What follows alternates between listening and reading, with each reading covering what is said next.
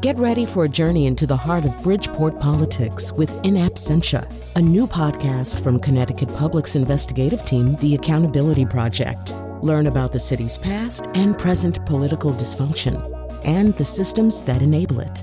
Tune in wherever you get your podcasts. Funding provided by Francisco L. Borges and the Melville Charitable Trust. So, the term vibe has been around since about the 1920s but I think it's undeniable that it has enjoyed a recrudescence here in the era of Generation Z. What does vibe really mean? It gets used a lot these days, and I think it's more what it doesn't mean. because I think it refers to something that's very, very hard to put your finger on, right? It's the sense of a moment, the sense of a group, the sense uh, of a crowd at a moment. And maybe it's an example of something we're too lazy to try to figure out a longer series of words about. I don't know. We're going to blunder our way through this whole question as usual on today's show. Coming up after the news.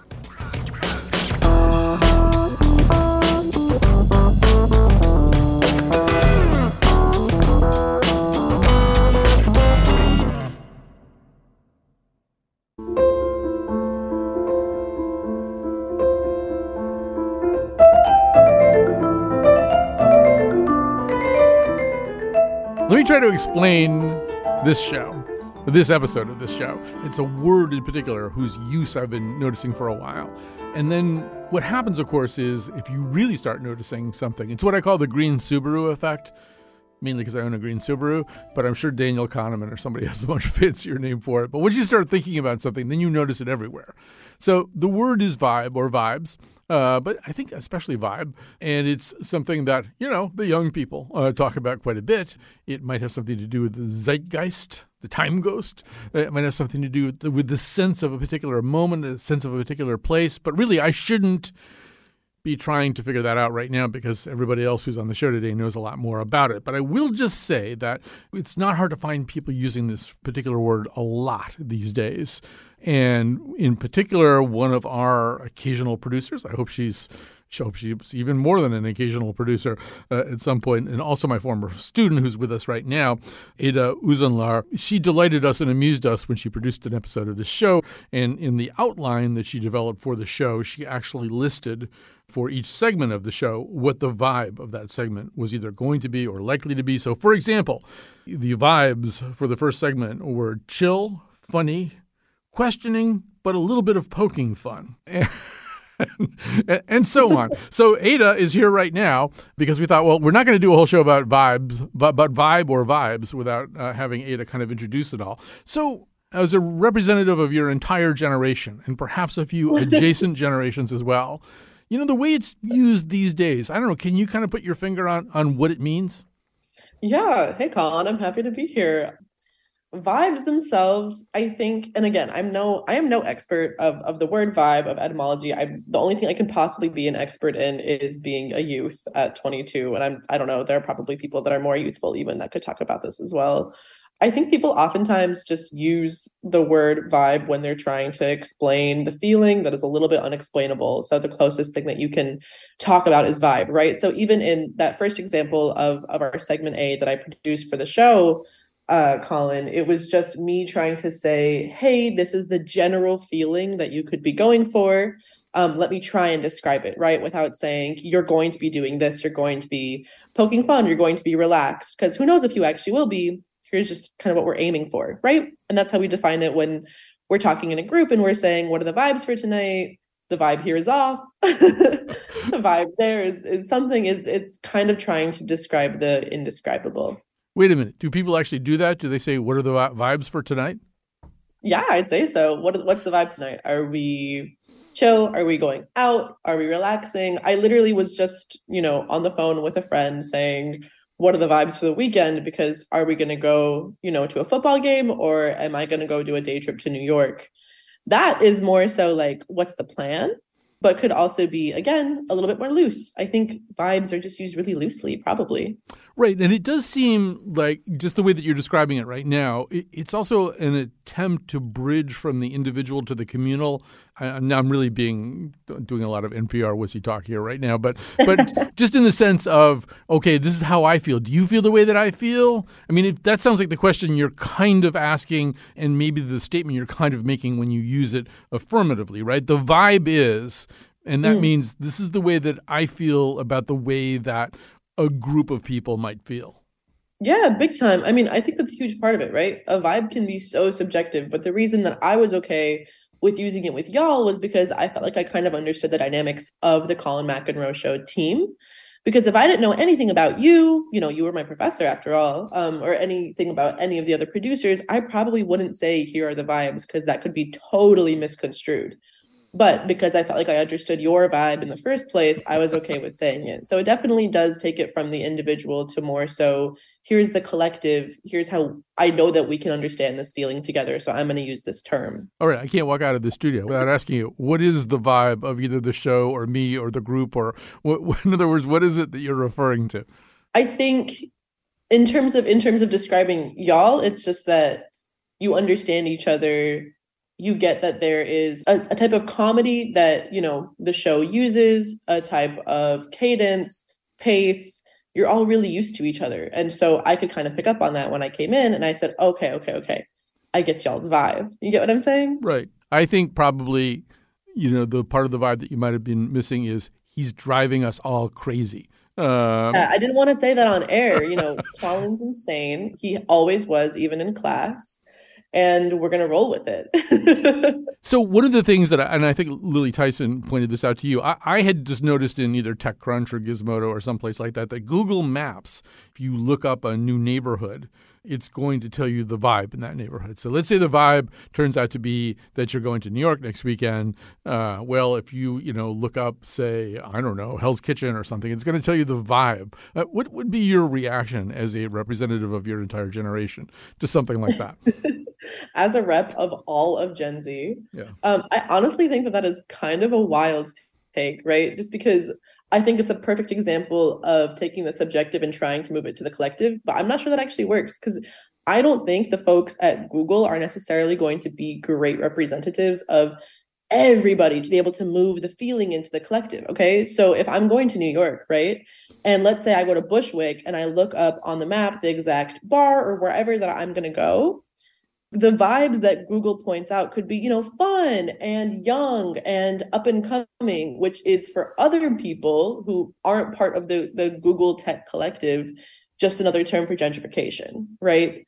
And that wouldn't be how that feels for them. So I'm not sure that's super successful on Google's end and you know nothing against the folks there. I'm sure they're doing their best, but again, you know, it's the subjective into the collective. I don't I don't really know if it would work out. Nor do I know if I would take Google's recommendations. You know what I mean? I'd probably right. ask someone who's actually in Bushwick.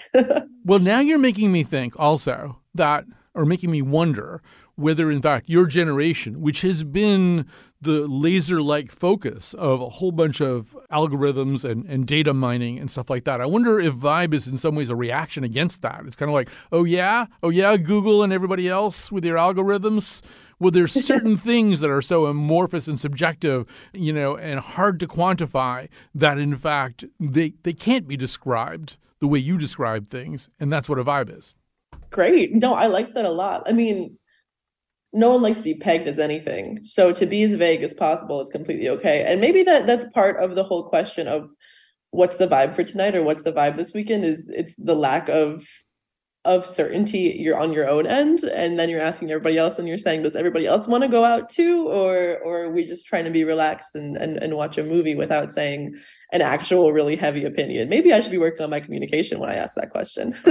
No i think you know you're so representative uh, of a particular vibe uh, when you when you when you're saying that. And and i guess that, that's kind of my last question too is that you know, and it's uh, once again difficult to put you in the position of generational spokesperson, and and it might not even make any sense here. But I'm just wondering whether this is, I mean, linguistically, it's somewhat specific to Gen Z.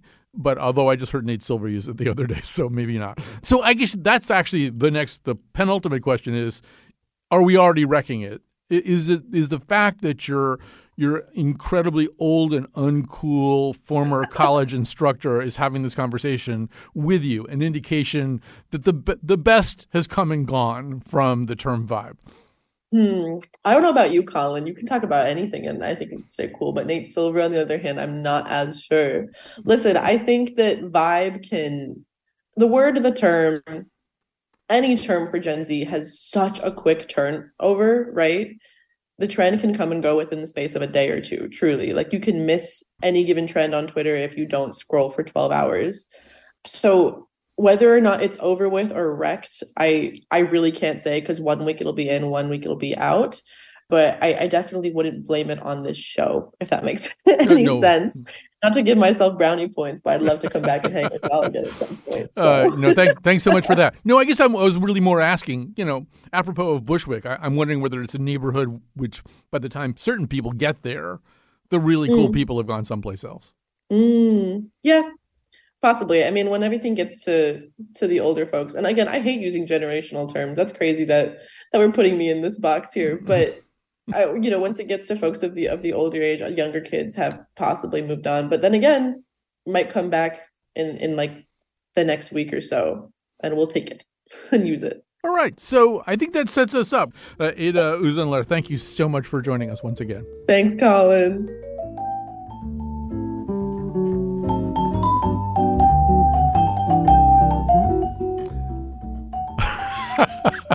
Wasn't even going to explain this, but all through the show today, we are using Vibes music, vibraphone music, just to be further annoying. All right, so it's very hard to follow Eda, but if anybody can follow Eda, Ben Zimmer, a linguist, lexicographer, and the word on the street columnist for the Wall Street Journal, can do it. He's been with us before.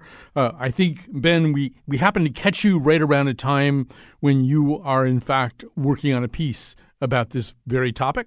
Uh, yeah, that's right.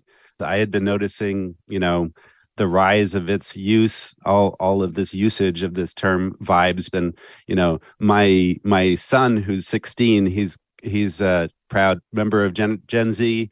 Um, he's also a political junkie, and so he was. He will say, "Well, this candidate had moderate vibes, but that wasn't enough." And, you know, so vibes are everywhere. You know, whether we're talking about the pol- you know political situation now, or you know music, the economy, whatever, vibes can apply. Right. So, uh, and in fact, Rolling Stone said that uh, the John Fetterman was a vibe. Uh, I'm not exactly sure how, how that vibe. how that incarnation took place, but yes, uh, Cat, this is going to be A two. But uh, here's the aforementioned Nate Silver doing exactly what Ben is talking about. A two.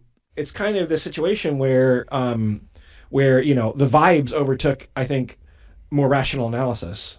So, so blame the vibes. And I don't know, Ben. I feel as though when the political sector starts talking about this, when when panel discussions on this week on ABC or something, they start talking about vibes. That might, to the point of the previous conversation, mean the neighborhood isn't so trendy any anymore linguistically. That this is a term that used to be maybe an insider term for a, a generation that much more stodgy and older people are starting to sling around. Oh, absolutely. I mean, that often happens in the life cycle of a slang term um, when it when it gets recognition by uh, folks who might not be so hip. After all, then um, yeah, then that uh, slang term can lose its cachet. We see that happen a lot. But I mean, what's fascinating about vibes is that, of course, it started in the sense that we use it back in the 1960s. It was this countercultural term that uh, those boomers used back in the 60s. Um, and it's had this sort of cyclical nature. So we're seeing a return to it. Obviously, the meaning has shifted. Uh, you might even call it a vibe shift. Uh, but um, but you know this is this is a, a term that's been around uh, for a while and you know perhaps it's it's reaching a peak now and is about to fade away again. Right. I, am old enough to remember that particular era. And um, one thing that happened then that's not happening now was that vibe also became more of a verb and particularly kind of vibing off something. There was this notion i think that uh, that a vibe was almost kind of infectious in a good way. You could vibe off you know, some really cool concert you were at or something like that. Uh, so yeah, it's been around for a while. Uh, ben, I'm going to uh, play a little sort of uh, voices from the streets. Uh, here we had two interns, Taylor Doyle and uh, Jacob Gannon, uh, gather up some sound here in Blueback Square in West Hartford. Uh, let's um, have Ben react after we play A1. Now, what does the word vibe mean to you? vibe it's like matching someone's energy or atmosphere so when you when you vibe someone you click you know i got that same energy that same uh, you're on the same level you know we're on the same plane vibe means like a good time but vibe can also mean like a feeling. Like if somebody has a bad vibe you're like ugh. If somebody has a good vibe you're like oh wow. So i think it just means like a feeling but it can also mean like a good time depending on the context. I look at it as like energy you know like anything that i feel any type of feelings the vibes you know like you can walk into certain areas and be, you know, surrounded by terrible people but still have good vibes. I mean, it depends on what kind of mood you're in as well. So the vibes depend on you. You like make the vibe. Yeah, pretty much. You make your surroundings, you make it good, you make it bad. If you have a bad attitude, it's probably going to have a bad surrounding. If you have a good attitude, it's probably going to be good. It's derived from like vibrations, like feelings, you know, like uh, what whatever the yeah, the energy or the ambiance of the the areas. It could be like um, the vibe of Blueback right now is very relaxing. The breeze is nice, the sun is shining, good vibes. So I guess sort of the question I have, Ben, is I mean, you listen to all of that and you listen to m- much of the foregoing, and, and you wonder does this word have a meaning or is it kind of a sloppy, kind of Rorschach word that can mean almost anything that anybody using it wants it to mean. I mean, do you feel comfortable that, that there is a way of pinning this word down? It's very difficult to pin down. Um, and yeah, trying to write, say, a dictionary style definition that encompasses everything that those folks were just saying would, would be would be challenging because it is amorphous by its very nature. Um, when people talk about vibes, they might talk about a particular mood, energy, uh, style, um, just a, a, way that one reacts to a particular person or thing. Um, it is amorphous and vague, but its power actually, I think, kind of derives from that, that it's so applicable to so many different things. Um, and we see that with other words. In fact, the word mood, uh, which is also a popular word online, um, gets gets used uh, in in this vague way too. And in fact, you can simply say that something is a vibe or is a mood or you know that that song for instance such a vibe. And it and um, it can basically connote a lot of things that are hard to pin down um, but have this general sense of you know some some kind of reaction to um, to a person or thing um, that does not actually have a, a you know a distinct dictionary style definition perhaps right. And you know there's a little part of me that thinks uncharitably and and old fartily you know this is just they can't be bothered to think up describe what it is. And so they've got this kind of flat kind of flabby all purpose kind of term on the other hand that's very much the way of language too i would think i mean it seems to me a lot of the history of the american english language is either coming up with words like that and kind of using them profligately for a while or trying to figure out what the German word is that we don't have. And in this case, I think it is Zeitgeist, right? Who the hell knows what Zeitgeist is, really is? but it might be pretty close to what vibe is being used for now. Yeah, and it's also fascinating just to look back on that sort of countercultural usage from back in the 1960s when people first started talking about good vibes and bad vibes and that sort of thing. And, you know, in a sense, it was never, you know, never very easy to pin down exactly what people meant by it um, you know, vibes. You've been playing great uh, vibraphone music. I've heard. I mean, vibes. It you know was a, a shortened form for for the vibraphone for that instrument going back to the 1930s. Um, and then in the 1960s, it starts showing up in sort of um, underground publications uh, where it's shortened for vibrations. And we start seeing it in like 1966 uh, right around when uh, the Beach Boys put out Good Vibrations. And so there's this kind of, you know, loosey goosey sense of like, you know, the vibrations that a person or thing can give you, and you vibe off of that person. And so what we see now, I mean, it's an extension of that, and people are using the noun and the verb in creative ways. Uh, but you know, it, it in a sense, you can see that um, continuation from uh, the that countercultural usage back in the '60s, where again like uh, it's it's hard to pin down it refers to a general atmosphere maybe your intuitive sense about something and like intuition um, it it seems like you know it should remain kind of uh, hard to pin down even though it seems that the algorithms now you mentioned google google maps trying to find neighborhood vibes and of course spotify making playlists to match a particular vibe um, we now have sort of algorithmic approaches to vibes but you know, I don't think the algorithms will ever quite succeed in something that feels so intuitive and subjective. So you're saying that today Potter Stewart would have said, "I don't know what pornography is, but I know the vibe." Um, and and so then there's a way in which, and and perhaps I'm being a little bit unfair, but I feel as though a word like this, when it has a recrudescence, when it comes into really popular usage, particularly among younger people, there's kind of a lexicographic moment, right, where it's a shiny new object, where suddenly the American Dialect Society, you know, and, and whoever else picks up the word of the year, I think Merriam-Webster maybe has one too. This is it kind of becomes this child who's ushered into the living room where the grown-ups have been, look at this, look at this, right? And that's kind of happened a bit with Vibe.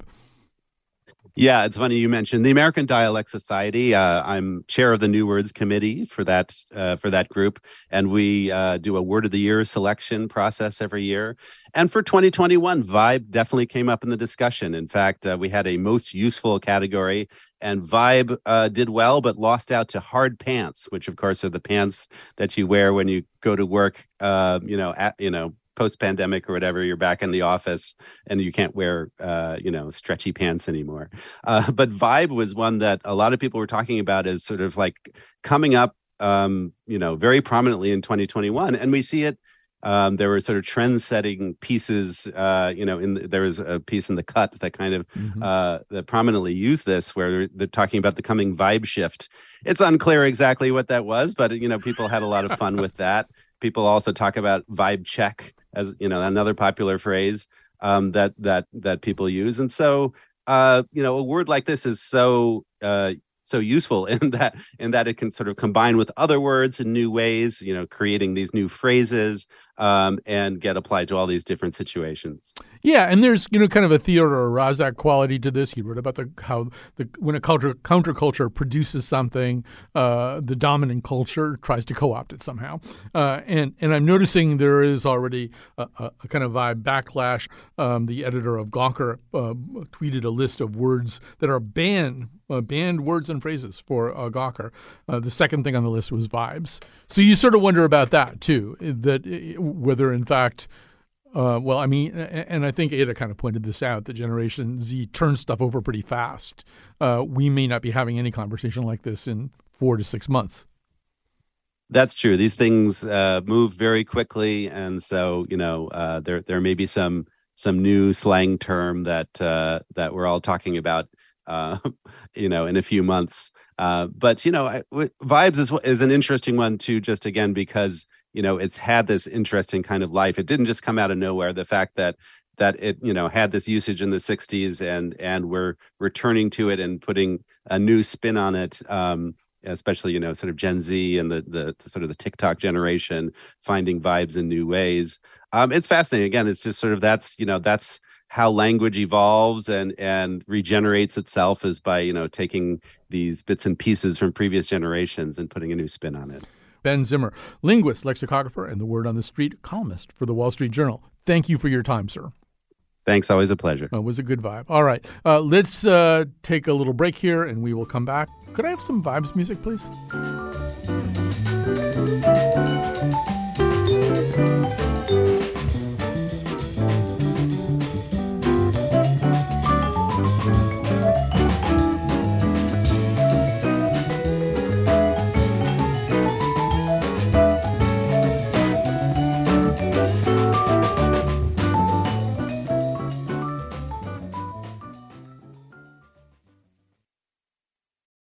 Support for this podcast comes from Hartford Healthcare. Elevating Health is funded by Hartford Healthcare. ECMO is a leading edge, life saving treatment for patients with cardiac or respiratory failure. Dr. Jason Gluck, director of the Mechanical Circulatory Support Program and Emergency Cardiac Care at Hartford Hospital, explains what it is. So ECMO stands for extracorporeal membrane oxygenation, outside the body oxygenation of blood. It's a life support technique that's used by highly sophisticated medical systems for patients with severe heart or lung failure. The technique involves removing blood from the body, oxygenating it, and then returning it back. ECMO procedures happen in the ICU, but not all hospitals are equipped with the necessary technology and staff. Dr. Gluck describes Hartford Hospital's ECMO Go team. So ECMO is considered when treatments have failed. And in our center, with a special ECMO on the go team, we'll actually take that technology to their hospital and help them out there if they need to to stabilize the patient and then bring them back to Hartford for recovery. For more information, go to ctpublic.org slash elevating health.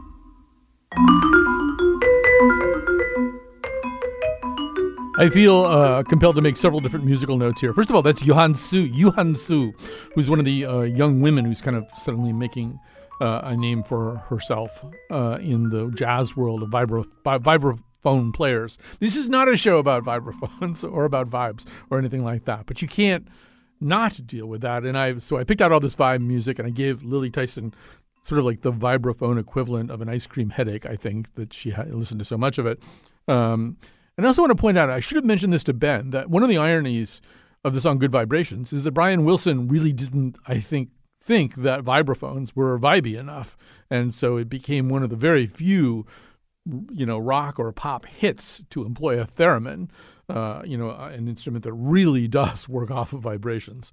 Uh, so more more to come now with Kyle Chayka, contributing writer for the New Yorker, covering technology and culture on the internet. Uh, Kyle Chayka, welcome to our show. Thanks for having me. So, um, one of the places that you looked at uh, at for this whole phenomenon is TikTok. But maybe before we get to that, because so many different efforts are, are made to figure out what this word is, where it comes from, and you dug deep into that question too. I think you got back as far as the 1920s. Yeah, I think the the very initial usage of vibes was as shorthand for just vibrations, and I think where I encountered it was kind of ads for electrical equipment and like record player stabilizers, which promised to eliminate vibes. so uh, that was that was quite funny. You also, I, I, thought, did a nice job of rounding up some words from other languages that kind of attempt to do that, right? I'm, I will mispronounce some of them. Saudade, the Portuguese word for bittersweet longing. Uh, so uh, the Japanese word iki, an attitude of casually disinterested yeah. elegance. The German Fernweh, uh, the longing to be somewhere far away. Uh, and then that word I can never pronounce, hygge, whatever, the Danish quality of pretended coziness. Uh, it's cold, but you're actually quite happy and warm and wrapped in something nice. And and those I, I think belong in this conversation because they are an attempt to kind of stuff into one word a bunch of kind of hard to otherwise quantify ideas. Yeah, totally. I mean, for me, vibes were always a, a, combination of different things. Like they're when different experiences or sensations collide at the same time. So I think all of these words also get at that combination of different things, like like saudade having this bittersweet longing that's like both painful but also compelling um and fernweh like a kind of homesickness. There are these contrasting feelings that coexist at the same time. And i think that's what vibe is trying to describe a certain like atmosphere or environment that you can't totally pin down but you still feel it so, because you are wired into now, uh, you, I'm sure, are aware of uh, what Ben Zimmer was talking about before, which was, you know, a, a much talked about piece in New York Magazine or The Cut uh, about the idea that a vibe sh- a vibe shift was coming, yes. and it was described like you should maybe go get some jugs of spring water and some milk and bread. It was like some kind of weather system that was co- going to come, and, and the way they described it, Kyle, was almost as if it were an independent entity in and of itself that would act upon you as opposed to being descriptive of your mood and the mood of people around you. Yes, for sure. It was like this inclement weather pattern. And I think I mean that that phrase vibe shift was coined by this trend forecaster Sean Monahan and some of his friends And I think what it really described was this sense of changing tastes, like a, a changing paradigm in, in what people feel is culturally relevant or cool. So everyone could kind of feel that things were shifting and, and what was cool once was not cool now. Uh, but no one could kind of get a grasp on, on what was happening in the moment. And thus, like the vibe shift, the transition itself became its own period of time. Right. And although I, I thought the piece did attempt to describe, anyway, the maybe post pandemic sense that, or, mm. or, or, poorly understood sense uh, that we're maybe in a different place and maybe people are going to uh, between the pandemic and, and, incipient climate change uh, live as though life were short uh, indulge pleasures while you can carpe diem all that kind of stuff with mm-hmm. both a kind of hedonism and fatalism uh, coupled together and that seems not entirely wrong I think so. I mean, I think it's kind of proved out if just by the fact that so many more people have been using that phrase vibe shift, like things did did shift. And I think there is this embrace of hedonism and nihilism of a sort. Uh, you can kind of see it in the way that that cool kind of beverage culture has moved away from maybe healthy juices toward martinis all day every day uh, which is just a combination of different alcohol as uh, as pure hedonism as you can get so yeah there's all of that but he who would understand he or she or they who would understand this cultural moment must go to TikTok at some point. At some point, you must go to TikTok, and that's what you did. You went to TikTok, and and what did you find there? For sure. I mean, I think I first observed the prevalence of vibes on TikTok. It, like, I had not used the platform too much in the pandemic, but circa late 2020, early 2021, I started using it. And I noticed all these videos that people were taking that didn't really document anything in particular, but they were kind of a montage of banal sights and sounds like different shots of a living room or shots of a busy street in the rain. And they often had music playing behind them and to me those were like vibe videos. Like they were trying to capture this atmospheric moment. And the point of the video was to capture the vibe. It wasn't to tell a story necessarily. It wasn't to communicate a message. It was just to say like this this atmosphere this moment is very appealing to me. And then to capture that and distribute it to other people. And i, I loved watching them. Kyle do you think it was always an attempt to capture uh, the the sense of the moment? Or was there something aspirational uh, about it as well. I mean, some of the ones that your piece directed me to, I looked at it and I thought, it's almost as if the maker of this video is saying, "Wow, if I show my mug and my, my the view out my window, and we I put some Sufjan Stevens music behind it." You know, I will be describing a place I want to. I mean, a place emotionally mm-hmm. and uh, and and ontologically, uh, a place I want to be in, and then that becomes true because it was on TikTok. yeah, I think so. I mean, there some of them are definitely aspirational. Like they kind of are an evolution of those Instagram marble tabletop shots or mood boards where people took a shot of all of their prized possessions, but instead it's capturing the atmosphere of a room or the the elegant food you're making or the drink you're making. Um, so I think in a way it was to show off a little bit, but they are also real scenes. And I think the ones I liked the most were the ones that were kind of ambivalent, not exactly aspirational or fancy, but just kind of a moment in nature or a moment on the street or even a very strange moment like looking at the moon over a lake or something uh, and they were just more about mood than any specific content. So, you know, one of the sort of fallacies of social media life is the fallacy of, all right, well, I'm just going to put this out there, and that's that. You know, I'm just going to put this out there, mm-hmm. and then people will look at it, and that's fine. And that's kind of the totality of what happens. And this is going to set up our, our final segment with our final guest a little bit too. But there's also, I think, a reality that, you know, he who can understand vibes or the company that can understand vibes, quantify them, use them, harness them, figure out what's going on in all these TikTok videos, figure out what how that you know melds with other kinds of consumer behavior. There are people out out there who would want to harness for commercial or other nefarious purposes this lovely uh, cloudy idea of the vibe, right? Mm-hmm. It doesn't just stop with your TikTok video.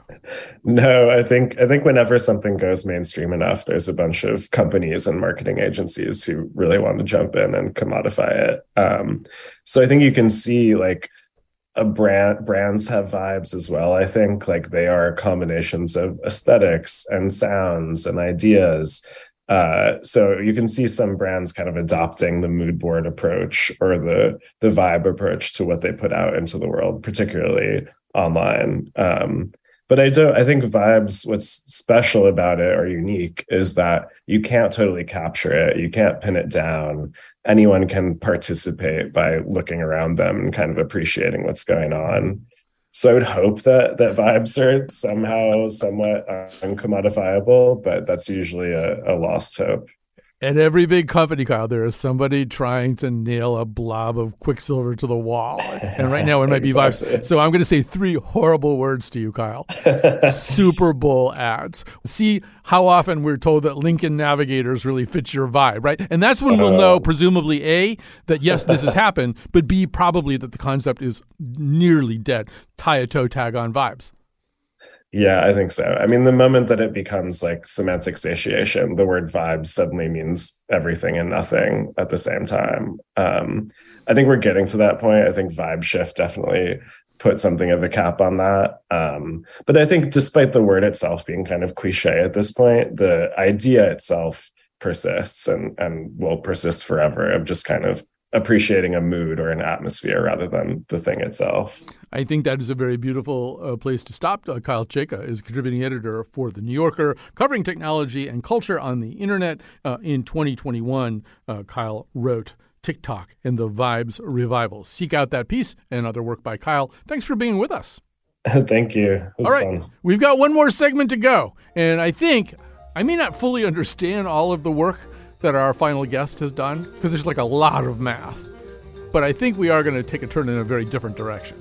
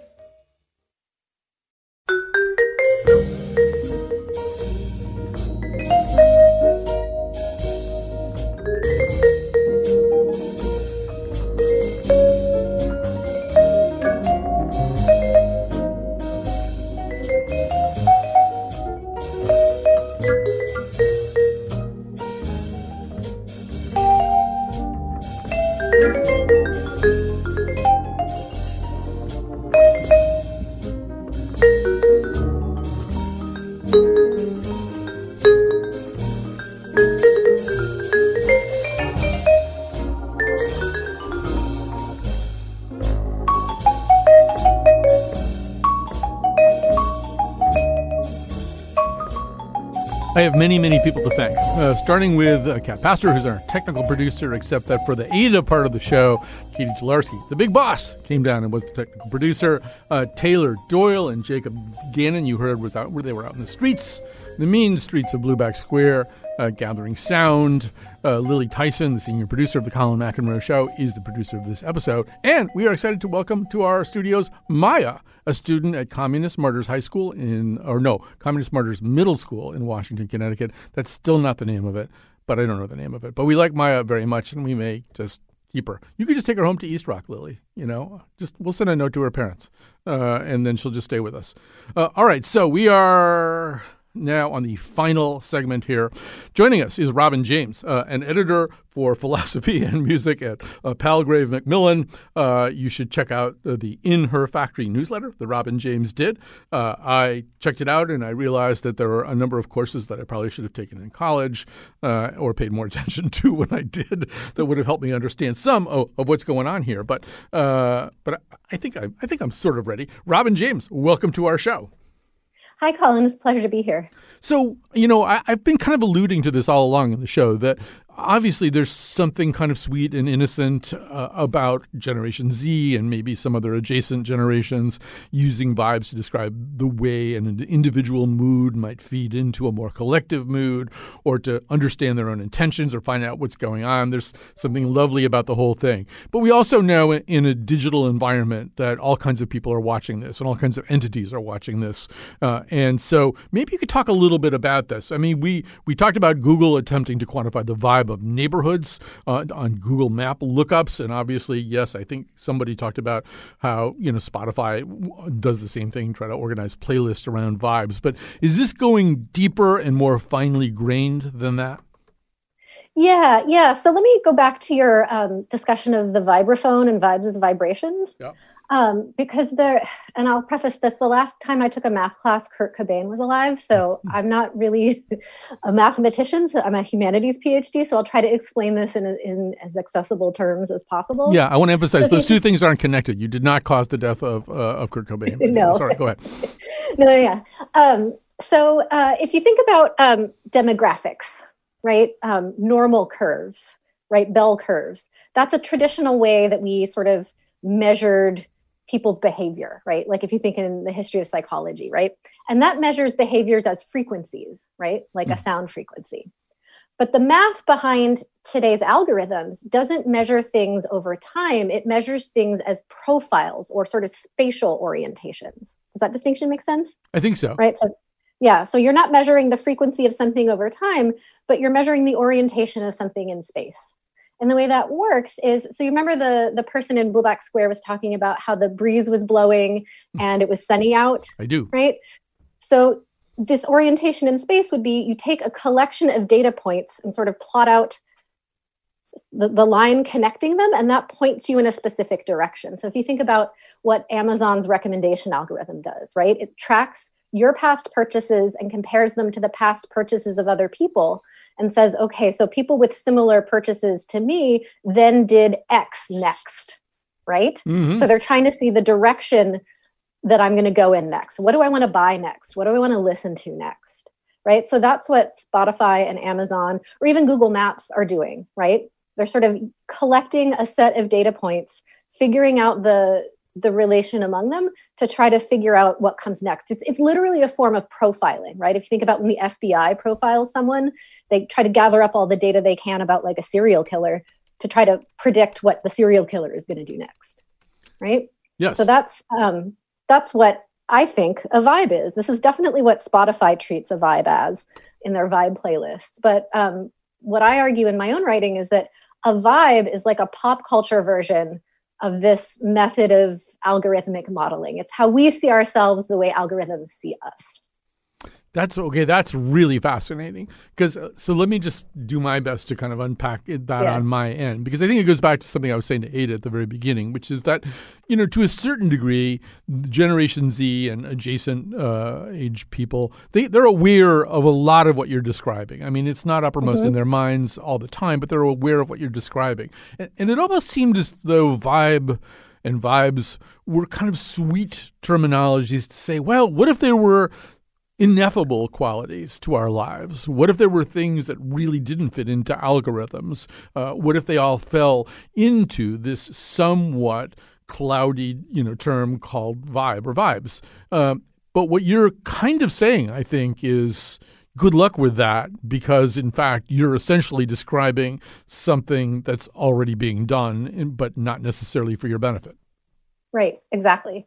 Because all of these algorithms are trying to predict something fuzzy, right? Nobody knows exactly what song I want to listen to next. And nobody knows, I mean, I remember one time my grocery store algorithm told me, You buy a lot of salmon and red wine. Maybe you want to buy some salmon and red wine. I was like, You know what? You're right. so I didn't even know what I wanted next, but the algorithm did, right? So I think the fuzziness and the amorphousness and the ineffability around vibes is exactly what these algorithms are trying to capture for profit.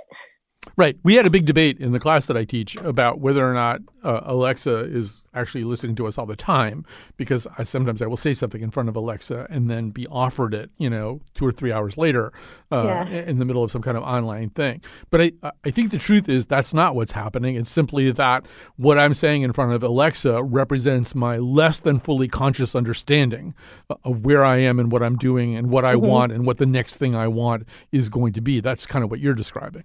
Yeah. Yeah, the um and there's even a sense of this in TikTok culture, right? So there's some TikToks that say if you, you know, congratulations, you've landed in queer techno TikTok, right? It's like the algorithm tells us things about ourselves and our, by tracking our own past behavior that we might not have even sort of registered yet consciously. But right? So that yeah. that sense that the algorithms get us better than we do is definitely out there in the culture. But that is accompanied, I think, and I think it's there in your work too, with some kind of yearning to be free and not to be dominated by somebody who understands our behavior better than we better than we understand our behavior. Can you talk a little bit about that? The notion of free will and freedom is it obliterated by the ability of algorithms to understand our vibe, something that we have consciously, a term we've almost consciously used to describe something we don't think can be delineated piece by piece. Yeah, and I would I would guess I would just say I think um, the big distinction I would think about here is whether whether vibe is being used to describe sort of individual preference and um, sort of capitalized on, or whether vibe is something that we do collectively together and not for profit or ownership. I think so. The the individual versus collective, I think, is is the key distinction for me between like is this just another form of commercialization or being marketed to or is this an actually you know is it a collective practice that we're doing together in order to try to um, you know support everybody's own um, individual flourishing and collective flourishing together? And is that a question that's answered differently under different circumstances? Well i think so going back to the history of the term vibe, one thing we didn't talk about was its use in uh, African American vernacular and Mhm. African American popular music Yep. Right. So DJs for a long time have talked about vibes. There was Vibe magazine. I think Vibe magazine is still around, the hip hop publication. Right. So there's definitely a sense um, in oppressed communities, especially African American communities, of vibe as somehow being a sense of belonging or being together or being in community. Um, and I think that's a very different sense of vibe than today, right? Because the whole point of the the algorithmic math is to be able to sort of individualize and personalize feeds, right? So if we want to talk about the vibe shift, a lot of what that vibe shift article was about was the shift from sort of having a like a monoculture, right? You know, that here's the norm, here's the like the dominant trend in society to a context where now there is no dominant trend. Everybody's just sort of pigeonholed down their little uh, personalized algorithmic feeds. Right. Yeah. So and and and to that point, I mean, most of us see a lot of what you're describing as fairly benign in nature. I mean, I I kind of like the, the fact that Tidal. I use Tidal instead of Spotify, but the Tidal says, hey, you know what? I think you're gonna like these next three or four songs. when I think, Yeah. oh yeah, you know what? Tidal or Carter family or whoever is running things. um, I do like those songs. And so that's nice, right? And they have probably, you know, in a pretty crude, well, not crude, but not in a lovely humanistic and nuanced way, kind of figured out what I like, but just they figured out what I like. And, but that's fine because I want to like more things. I want to have more I want to have more things that I like. But I feel like with a philosopher at my disposal for the next 2 or 3 minutes before the show ends, I want to come back to that question of free will. I mean, really we want to be as much in control of our behavior as we can, I think. Maybe I'm assuming facts not in evidence there though. Yeah, um, I just would flip it around, and rather than thinking about individual freedom, I would think about structural inequity, right? Because the same sorts of techniques that Spotify or Tidal are using to tell you what you would like to listen to next are being used to decide like who gets parole or not, Mm-hmm.